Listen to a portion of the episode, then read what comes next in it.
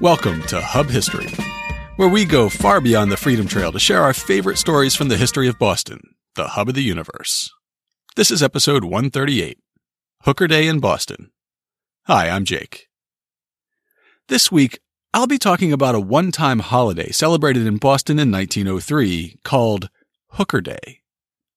While it might sound like this is going to be an X rated podcast, I'm not talking about that kind of hooker. Instead, I'll be talking about General Joseph Fighting Joe Hooker, who was briefly the commander of the main Union force called the Army of the Potomac. Forty years after his Civil War command, he was immortalized with a massive statue in front of our State House. When the statue was dedicated, the entire city celebrated a holiday that was called Hooker Day in his honor. But before I talk about Hooker Day, it's time for this week's Boston Book Club pick and our upcoming historical event. My pick for the Boston Book Club this week is a brief article in the Smithsonian. Once upon a time, I subscribed to the Smithsonian magazine, but I read this one like everyone else does, on their blog. At the end of May, they announced an outstanding acquisition made by the Boston Athenaeum. In a private sale from an antiques dealer, the Athenaeum purchased two leather bound photo albums, which contain a total of 87 portraits. The article describes them as a veritable who's who of 19th century black Boston, dressed to the nines in Victorian finery. The images bring to life politicians, military officers, literary figures, financiers, abolitionists, and children, formally posed in opulent studio settings and gazing with great dignity directly at the camera. The albums belong to Harriet Hayden, an African American woman who, along with her husband Lewis, escaped slavery to become a major figure on Boston's Underground Railroad. The opening of the article describes one of the portraits. With a quiet, unflinching confidence, Virginia L. Molyneux Hewlett Douglass posed for the photographer, one slender hand rustling the pleats of her fine silk dress. Although portraits were trendy and accessible in the 1860s when hers was shot, hand colored photographs were a luxury, and this one is saturated with shades of emerald and lilac, underlining Virginia's wealth and high social standing as the wife of Frederick Douglass, Jr., son of the celebrated abolitionist.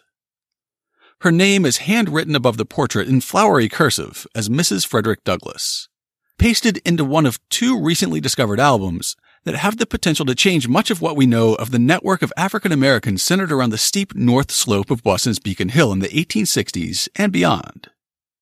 We'll have a link in this week's show notes you can check out the article.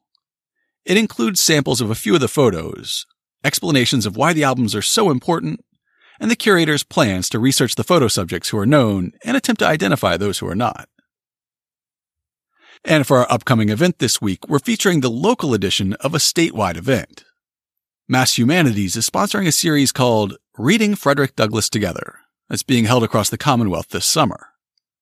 On July 2nd, people will gather on Boston Common to take part in a reading from Douglass's 1852 speech, What to the Slave is the Fourth of July. Though Frederick Douglass had strong ties to Boston and gave many famous speeches here, this, his most famous address, was given in Rochester, New York. It was delivered on July 5th as a response to the city's Independence Day celebrations, and it takes aim squarely at the promise of the Declaration that all men are created equal, and contrasts the beautiful sentiment of that phrase with the reality of enslavement that he had grown up in and that still continued to that day. He said in part, Fellow citizens, pardon me. Allow me to ask, why am I called upon to speak here today? What have I, or those I represent, to do with your national independence? Are the great principles of political freedom and of natural justice embodied in that Declaration of Independence extended to us? And am I therefore called upon to bring our humble offerings to the national altar and to confess benefits and express devout gratitude from the blessings resulting from your independence to us? But such is not the state of the case. I say it with a sad sense of the disparity between us. I am not included within the pale of this glorious anniversary. Your high independence only reveals the immeasurable distance between us. The blessings in which you this day rejoice are not enjoyed in common. The rich inheritance of justice, liberty, prosperity, and independence bequeathed by your fathers is shared by you, not by me. The sunlight that brought life and healing to you has brought stripes and death to me. This Fourth of July is yours, not mine. You may rejoice. I must mourn. to drag a man in fetters into the grand illuminated temple of liberty and call upon him to join you in joyous anthems were inhuman mockery and sacrilegious irony. Do you mean, citizens, to mock me by asking me to speak today? If so, there's a parallel to your conduct. And let me warn you that it is dangerous to copy the example of a nation whose crimes, towering up to heaven, were thrown down by the breath of the Almighty, burying that nation in irrecoverable ruin. I can today take up the plaintive lament of a peeled and woe smitten people. What to the American slave is your Fourth of July? I answer, a day that reveals to him more than all other days of the year the gross injustice and cruelty to which he is the constant victim. To him, your celebration is a sham, your boasted liberty an unholy license, your national greatness swelling vanity. Your sounds of rejoicing are empty and heartless, your denunciations of tyrants, breast fronted impudence, your shouts of liberty and equality, hollow mockery. Your prayers and hymns, your sermons and thanksgivings, with all your religious parade and solemnity, are to him mere bombast, fraud, deception, impiety, and hypocrisy, a thin veil to cover up crimes which would disgrace a nation of savages. There is not a nation on the earth guilty of practices more shocking and bloody than are the people of these United States at this very hour. It's uncomfortable to read even today because it forces you to examine uncomfortable truths about our nation's founding and founders. If you have to confront an uncomfortable truth, why not do it with friends? Here in Boston, the reading will be held at noon on Tuesday, July 2nd, in front of the memorial to Robert Gould Shaw and the 54th Massachusetts Volunteers.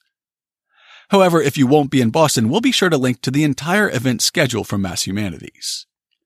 Readings will be held in different towns from June 27th to September 28th. At each one, members of the public can volunteer to read a passage from the speech, and everyone takes turns until the whole thing is complete. We're about to get into the best part of today's show, which means that this is the point at which another podcast might pause for what's known as a mid-roll ad. They might tell you about mail order underwear or print your own postage. They might extol the virtues of a certain web hosting company or perhaps they'd explain the benefits of a meal subscription service. Well, that's not us. While we wouldn't turn down the right sponsor, we count on our listeners instead of advertisers. By supporting us on Patreon, you can help us cover the cost of making Hub history. Plus, there are fun rewards at the $2, $5, and $10 monthly levels. To check out the rewards or to sign up, just go to patreon.com slash hubhistory or visit hubhistory.com and click on the support us link. Thank you to everyone who's already contributed, and thank you for signing up today. And now it's time for this week's main topic. In March of 2018, Representative Michelle M. Du Bois, the state rep for parts of Brockton, East Bridgewater, and West Bridgewater, was at the Massachusetts State House. About a month after the deadly Parkland shooting, high school students from around the state gathered at the Capitol to advocate for stronger gun control. Du Bois was with a group who were making what has to be one of the oldest jokes in the Commonwealth. She tweeted, Are you a general hooker? Of course not. Yet the main entrance of the Mass State House says otherwise. Me Too is not all about rape and harassment, but also women's dignity. A funny double entendre misrepresented as respect for a long dead general.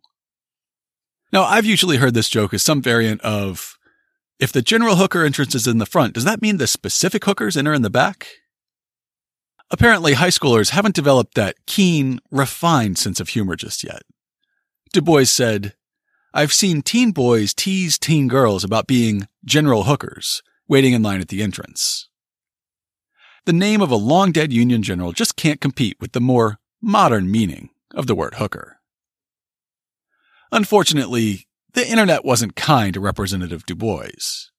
She followed up her initial reaction to clarify that she wanted the state to add the general's first name to the signs, saying, Who but a historian or a historical minded person would connect this sign with a statue or a historical figure? However, there was already blood in the water. With the massive white supremacist protests in Charlottesville a few months before, a huge chunk of the mouth breathing political right somehow convinced itself that attempts to stop glorifying the cause of slavery meant that liberals intended to erase all history of the Civil War.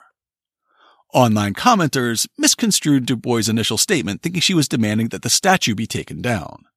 After all, that would fit with their muddle-headed narrative of Civil War erasure. The General Hooker entrance is meant to honor Major General Joseph Hooker, who was the only Massachusetts officer to be placed in command of the Army of the Potomac, the main Union force pursuing Robert E. Lee's Army of Traitors. Hooker was born in Hadley, Massachusetts, attended the U.S. Military Academy at West Point, and moved to California after the Mexican American War. Though his family had resided here since the founding period, Hooker didn't really have ties to Massachusetts after childhood. However, he was the highest ranking officer to come out of the Commonwealth, so he's the one who got the statue. Though he had a reputation as an aggressive combat commander, Hooker earned the name Fighting Joe by accident. A newspaper dispatch was sent from the battlefield to New York City that was supposed to say, Fighting. Joe Hooker attacks rebels. But in transmitting the report by telegraph, the headline lost its punctuation, instead reading, Fighting Joe Hooker attacks rebels. Secessionist General Robert E. Lee seems to have had some fun with the mix up, sarcastically calling the general Mr. F. J. Hooker. Before his command of the entire Army of the Potomac, Fighting Joe earned a reputation as a wily tactician and an aggressive and inspiring battlefield leader during the 1862 Peninsula Campaign and at Antietam, where he fought Stonewall Jackson's corps to a stalemate. After his command of the Army of the Potomac, he fought a legendary battle at Lookout Mountain near Chattanooga, Tennessee. Sometimes referred to as the Battle Above the Clouds, Lookout Mountain saw Hooker lead three divisions to envelop a fortified secessionist mountaintop that had seemed impregnable, driving the enemy away and taking many prisoners while suffering light casualties in his command. The victory helped to open Chattanooga as a Union stronghold in the South. Unfortunately, between those two strings of victories, Hooker was blamed for one of the most catastrophic federal defeats of the war. As the Army of the Potomac was marching toward Richmond, the secessionists turned them back. Then, Lee split his army and attacked Hooker's forces at Chancellorsville. The much smaller secessionist force managed to completely rout and humiliate Hooker's Grand Army. Then it marched north toward Pennsylvania. When Hooker then wanted to continue on toward Richmond, President Lincoln ordered him to pursue Lee instead. The two argued, and Hooker resigned in protest, probably narrowly avoiding being fired. Lee marched on to Gettysburg, and Hooker would be remembered as having allowed it. Time eventually softened America's memory of Fighting Joe, and when the 30th anniversary of the war rolled around in the 1890s, people were ready to see him in a more positive light. There were commemorations of the war and its veterans throughout the anniversary period of 1891 to 1895, and more would soon follow. The monument to Robert Gould Shaw and the 54th Massachusetts Volunteers was nearing completion in 1896, and it would be dedicated the following year. During this period of warm feelings, the state legislature passed a law authorizing construction of a statue of General Joseph Hooker as Chapter 43 of the 1896 Acts and Resolves of the General Court. Resolve providing for erecting in the State House or on the State House grounds an equestrian statue in bronze of the late Major General Joseph Hooker. Resolved that there be allowed and paid out of the Treasury of the Commonwealth to be expended under the direction of the Governor and Council a sum not to exceed $50,000 for the purpose of erecting in Massachusetts an equestrian statue in bronze of the late Major General Joseph Hooker said statue to be placed in or near the State House on such site as the governor and council may designate. Approved March 28, 1896. The speech given by Lieutenant Governor Curtis Guild at the eventual dedication of the monument helps fill in the gaps and illustrates how the statue got created. The details of its construction and location were left by this resolve to the governor and council. On January 5, 1898, the council of that year selected Daniel C. French and Edward C. Potter to prepare, respectively, the models of man and horse, which were later approved by the same council and by Governor Wolcott. In the same year, 1898, the site for the monument was chosen and approved. The two sculptors, Daniel Chester French and Edward Clark Potter, were both Massachusetts residents, and they would both go on to wide acclaim for later projects. Edward Clark Potter was basically French's assistant, but he was considered an expert on portraying animals in his own right. A few years later, his most famous work would be the pair of pink marble lions that guard the entrance to the New York City Public Library, the ones that feature in the opening shot of Ghostbusters. By the time he won the Hooker Commission, Daniel Chester French had created a statue of a Minuteman for the town of Concord, John Harvard and Cambridge, and the heavy bronze doors of the Boston Public Library. A few years later, he would design the medal that's awarded for the Pulitzer Prize, but his most famous work is in Washington, D.C. In 1920, French created the seated statue of Abraham Lincoln for the Lincoln Memorial. Seven years after its authorization, the memorial to Fighting Joe Hooker was nearing completion, and the Commonwealth and the city of Boston were getting ready to dedicate it. June 25th was chosen as the date of the unveiling, and a grand celebration was planned. A new holiday was proclaimed, and city employees were given a day off, as the May 21, 1903 proceedings of the Boston Common Council reveal.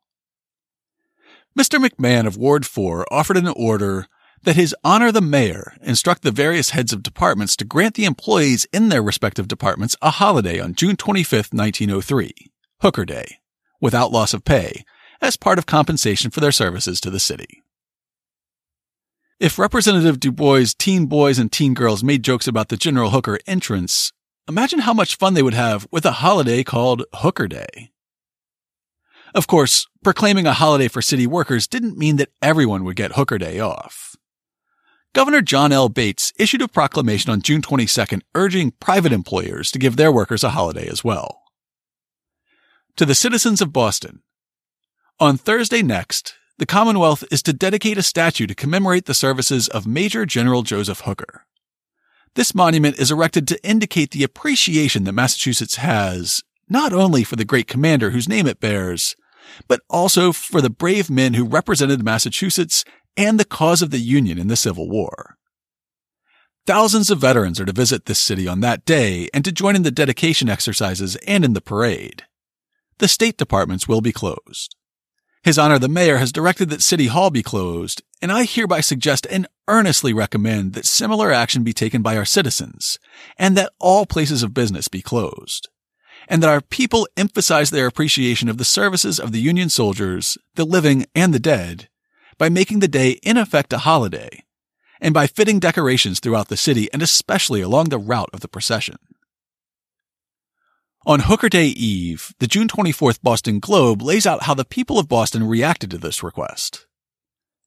Yesterday, throughout the city, representatives of various lines of business and trade held meetings to discuss the proclamation of Governor Bates, in which he requested that tomorrow be made in effect a public holiday, owing to the large number of visitors to be in the city, and out of respect to the memory of the men in blue and in appreciation of the services they rendered the country. There was only one result to such meetings, and that was a unanimous vote to fall in line with the request of the head of the Commonwealth. So numerous were these meetings, and so general was the decision by private concerns to respect the request of the governor, that it is safe to say that few, if any, business concerns in Boston will open their doors tomorrow. So Hooker Day would become a holiday for nearly everyone in Boston. With so many people given the day off, and with tens of thousands of veterans expected to march in the parade, and hundreds of thousands of citizens expected to spectate, the city had some other preparations to make as well. On June 15th, the Boston Board of Aldermen took up the public safety and infrastructural concerns.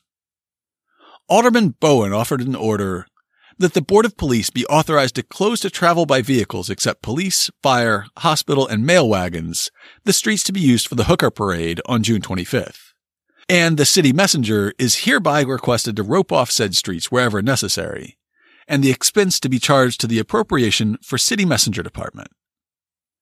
Chairman Doyle offered an order that His Honor the Mayor be requested to order City Hall and the other city buildings closed on Hooker Day, June 25, 1903, and that he be further requested to have City Hall decorated on that day.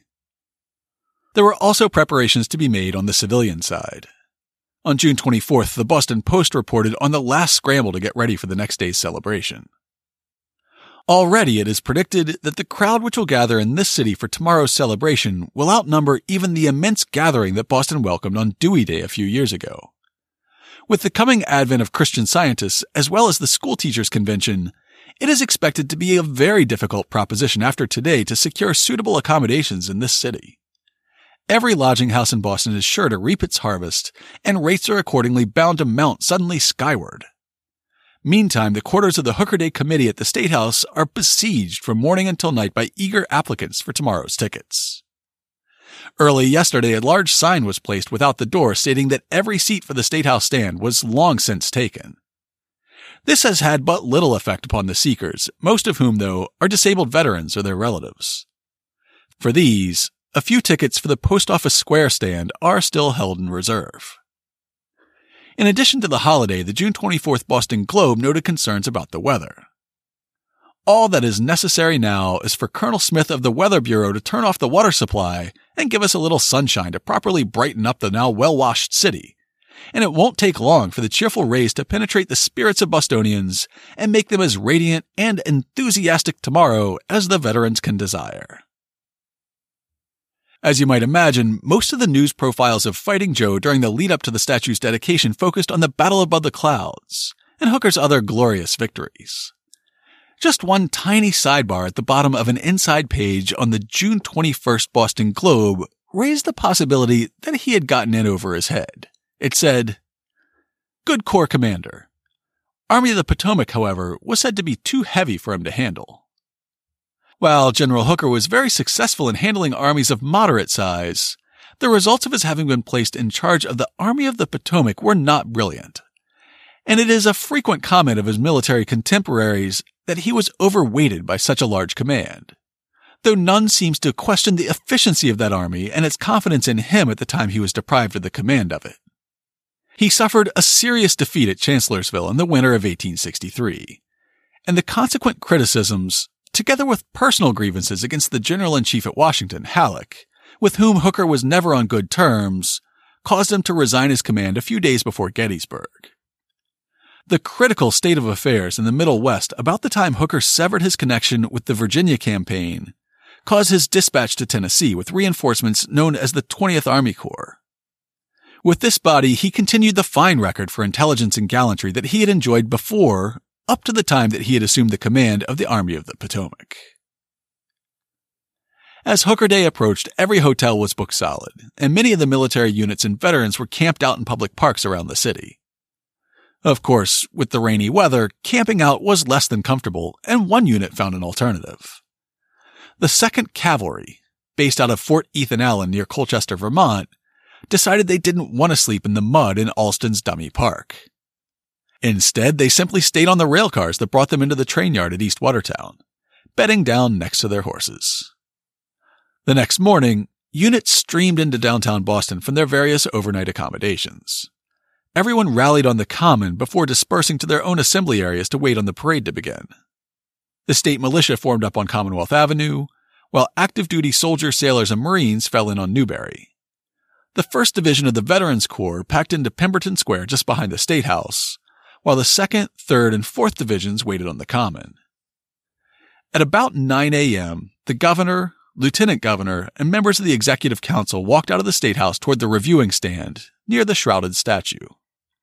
They were joined by, as the papers put it, Mrs. Joseph Hooker Wood and Master Joseph Hooker Wood. They were the widow and son of Lieutenant Colonel Joseph Hooker Wood, Fighting Joe's nephew, who was himself a veteran of the Civil War. A few minutes later, the veterans of Hooker's brigade who had assembled at Pemberton Square marched out and formed up in ranks on Beacon Street facing the State House. At their head, the color bearer carried the tattered battle flag of the 11th Pennsylvania Regiment. The unveiling ceremony was brief, by all accounts lasting only about 15 minutes. Lieutenant Governor Curtis Guild officially presented the statue to the governor, who officially accepted it, and then it was unveiled. The crowd sang America, and the parade began. The lieutenant governor recalled the legislative process that led to the commissioning of the statue, the process of choosing a sculptor and a site, and then said, I have the honor to report to you the completion and erection of the statue on the site selected and prepared by our predecessors in accordance with the action of the General Court. It is further my high privilege on the part of the committee in charge now officially to transfer to you, the Chief Magistrate of the Commonwealth, this monument, erected by the people of Massachusetts in memory of the daring and devotion of the leader that Massachusetts gave to the armies of the Union, Major General Joseph Hooker. Governor John L. Bates's speech was brief and to the point. On behalf of the Commonwealth, I accept this monument and thank you, sir, the committee, the artists, and all whose work has contributed to the perfection of this noble memorial. Joseph Hooker was a descendant of several generations of Massachusetts yeomanry. Here he was born, and here he spent his childhood and youth, but the breadth of the continent was not too vast a sphere for the activities of his manhood. Trained in the nation's school of the soldier, he was ready to serve her whenever and wherever the nation needed him. Early in the great contest for the perpetuity of the Union, he attained distinction, and through merit advanced from command to command until he led a vast host, the Army of the Potomac. Never in the rear, but always leading his troops, sharing their dangers and beloved by them, always seeking the enemy, whether in the valley or on the mountain, beneath or above the clouds. Self reliant, resourceful, intrepid, impetuous, he was a fighter with his sword always drawn, a hero of battles, a soldier, and a patriot. To his memory and to the memory of the 146,730 brave, true, irresistible men whom this state sent forth to engage in that greatest of all conflicts of arms, is this monument dedicated. Here, sitting in the saddle of bronze, may the commander ever direct the attention of the world to the fact that Massachusetts does not forget her defenders. And may he order to the front in all generations of our citizenship the best impulses, the noblest ideals, the highest traits of character. At the time, it was unusual that the formal speeches and unveiling took place before the parade commenced. For example, when the memorial to Robert Gould Shaw and the 54th Massachusetts Volunteers was unveiled across the street from the State House in 1897, a ceremony was held at Boston's Music Hall, then the parade marched to the statue site on Beacon Street. A June 25, 1903 wire service story picked up by the Las Vegas Daily Optic notes. The program committee reversed the usual order of things and had the unveiling take place before the parade in order that everyone might have an opportunity of viewing the latter. The unveiling exercises were simple and occupied less than a quarter of an hour. The only addresses were the presentation speech made by the chairman of the statue committee and the speech of acceptance by Governor Bates. At the conclusion of these addresses, the mammoth statue, which up to this time had been enveloped with the stars and stripes, was exposed amidst cheers from thousands of throats. Another wire service story, this one carried in the Washington, D.C. Evening Star on June 26th, said, Master Joseph Hooker Wood, grandnephew of General Hooker, pulled the cord which released the veil, and as the curtain fell, Battery A, stationed on the Common, fired a Major General salute of 13 guns. Master Joseph's age isn't given in the news coverage, but from the picture of him published in the program, I'd guess he was about 10 years old. The Globe noted, The little boy in the white duck sailor suit laughed in childish appreciation of the noise and enthusiasm which the act of his hand had evoked. The Las Vegas Optic tries to give a concise description of the statue for an audience that will likely never visit Boston and see it. The statue is the work of Daniel C. French. It is colossal, measuring nearly 15 feet high, while the pedestal on which it stands is of nearly equal height. The horse stands with all four hoofs on the ground, its head pulled in, its tail pendant. The general is equally quiet. He wears the soft chapeau, sits with straight knees very erect, and holds his head a little back, as if observing the movement of troops at a distance. We'll include a photo of the general in the show notes. This particular picture was taken in 1863 and it shows him relaxed, slouching slightly back in the saddle with his hat pushed up off his brows a bit. While this photo might not have been the exact model for the sculpture, it's clearly the same basic pose and posture that we see in bronze in Boston today. The article continues, describing the beginning of the parade. Immediately after the conclusion of the exercises, the booming of cannon announced that the parade had started. Along the line of march, thousands of spectators were thronged, and the various military organizations were loudly cheered. On the reviewing stand were the state and city officials, survivors of the Army of the Potomac, and a number of distinguished war veterans from various parts of the country. The dedication of the monument today was made the occasion of a splendid military pageant. 25,000 soldiers of the United States Army, National Guard of the state of Massachusetts, and sailors and Marines from the Charlestown Navy Yard being in line and constituting the largest parade of armed men seen in Boston in a number of years. In addition to the regular military organizations, the parade included members of the Loyal Legion, the Society of the Army of the Potomac, whose annual reunion is in progress here, the veterans of the Grand Army of the Republic, New England Association of Veterans of the Mexican War, Naval and Military Order Spanish American War Veterans, Ancient and Honorable Artillery Company, Worcester Continentals, Sons of Veterans, and Society of California Pioneers. The presence of the latter organization being in recognition of General Hooker's work on the Pacific coast before the Civil War. All these columns of current and former military men were following a route that was quite different from today's St. Patrick's Day parade, or the Bunker Hill Day parade, or even this month's Pride parade. The Boston Globe outlined the route of the parade and the timetable it would follow. If the column starts promptly at 11, the announced hour, and the weather holds good, the head of the line will reach the entrance of Back Bay Station at 1107. The corner of Dartmouth Street and Columbus Ave will be reached at 1110, and at 11:15 the parade will turn into West Newton Street from Columbus Ave. Allowing that the men will take their time while going along the unpaved ground on West Newton Street, the head of the column will arrive at the corner of Tremont and West Newton Streets at 11:20. The drinking fountain at the junction of Tremont and Montgomery Streets, a short distance from Dover, will be reached at 11:40, and Fillette Street at noon the corner of Tremont and Winter Streets at 1215 and Washington and Winter Streets at 1217. Church Green, near Lincoln off Summer Street, will be reached at 1220 and Pearl and High Streets five minutes later.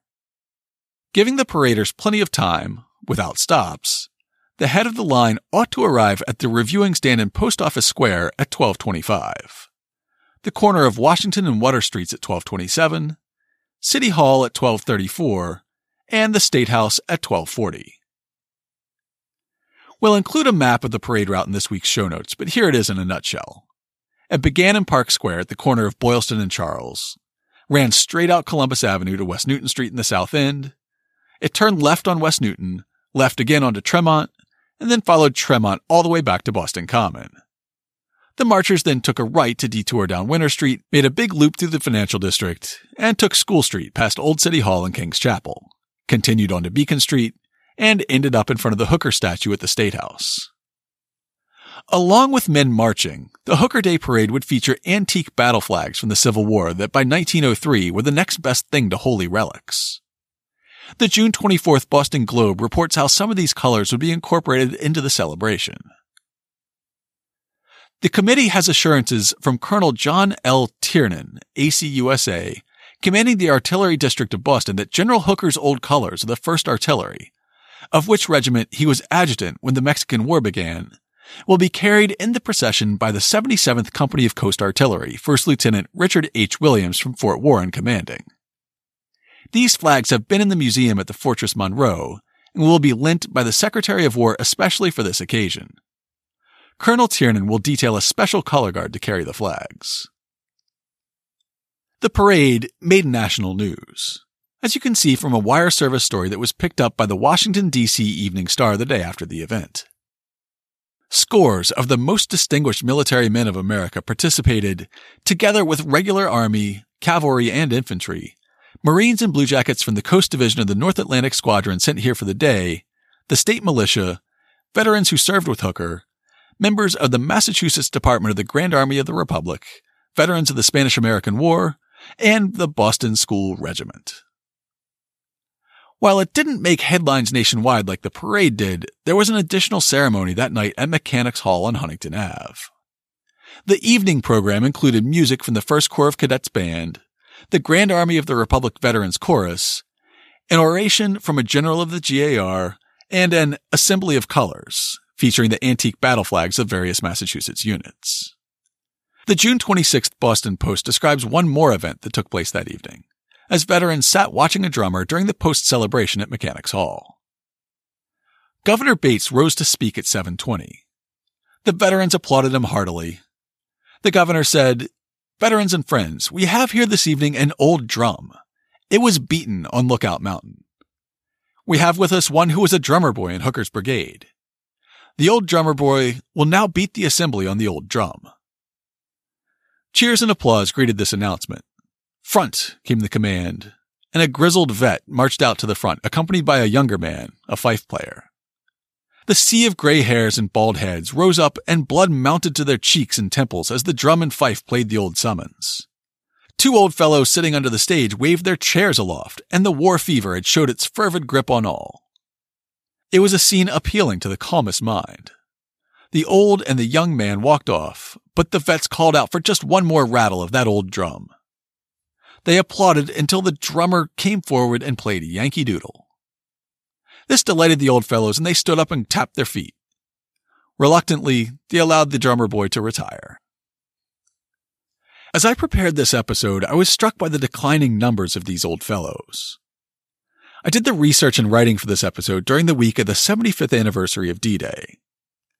While I was too young to pay much attention to the 40th anniversary, I very distinctly remember the 50th anniversary of D Day, with many stories about the waning ranks of the veterans of that fateful day.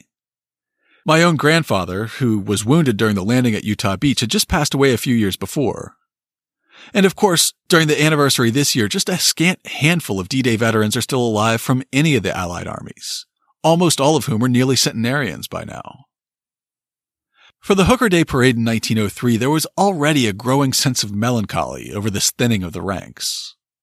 I was struck by a paragraph from the June 26th Boston Post, which describes the aging and disabled veterans who came out to watch the parade. While their gritty comrades, refusing to be classified in the category of disabled veterans, held grimly on in the fatiguing march over the muddy pavements, refusing to be accounted for until the procession was finished, many limping, sad-eyed veterans watched them pass by from their shelter in windows, stands, or on the edge of the crowd. Unable to forego the old fascination of the music and the drum, these forgotten soldiers had donned their old uniforms. Eloquent as was their silence and inaction as their comrades of other days filed by, more touching by far was their reverent tribute to the colors they had followed long ago. Forbidden by age or other infirmities from taking their places with the men by whose side they had struggled for four long years, they stood singly or in groups, each raising his old felt hat in reverence to the stained and battle scarred standards. From that passage, I couldn't help but see a parallel to the waning of another generation to which our nation owes so great a debt. To learn more about Hooker Day in Boston, check out this week's show notes at hubhistory.com slash 138. We'll post a link to the tweet where Representative Du Bois expressed her opinion about clarifying the name of the General Hooker entrance to the State House. We'll also have links to all the Boston Globe, Boston Post, and out of town newspapers we quoted from, and we'll have links to the act authorizing the construction of the statue, the program for the dedication ceremonies, and city council records about the official preparations for Hooker Day. And of course, we'll have links to information about our upcoming event and the Smithsonian article about Harriet Hayden's photo albums, this week's Boston Book Club pick. If you'd like to leave us some feedback, you can email us at podcast at hubhistory.com. You can call and leave a voicemail at 617 383 9255, and we might play it on the show. We are Hub History on Twitter, Facebook, and Instagram, or just go to hubhistory.com and click on the Contact Us link. While you're on the site, hit the subscribe link and be sure that you never miss an episode. We're in all your favorite podcasting apps, including Google Podcasts, Stitcher, Pocket Casts, TuneIn Radio, Player FM, and many more apps. Stream the show every Sunday night at 8 p.m. on bostonfreeradio.com. You can also listen on your favorite smart speaker. If you have an Amazon Echo, just say, Alexa, play the Hub History podcast. Or if you have a Google Home, you can say, Hey Google, play the Hub History podcast. Sure, playing the latest episode of Hub History, our favorite stories from Boston history. Apple Podcasts is still the app where most people hear podcasts. If you subscribe on Apple, please consider rating and reviewing us. It helps us show up higher in the podcast rankings and it helps people find us more easily. If you do write us a review, drop us a line and we'll send you a Hub History sticker as a token of appreciation. Or just tell a friend about us. Word of mouth is truly the best way to help new listeners discover the show. That's all for now. We'll be back next week.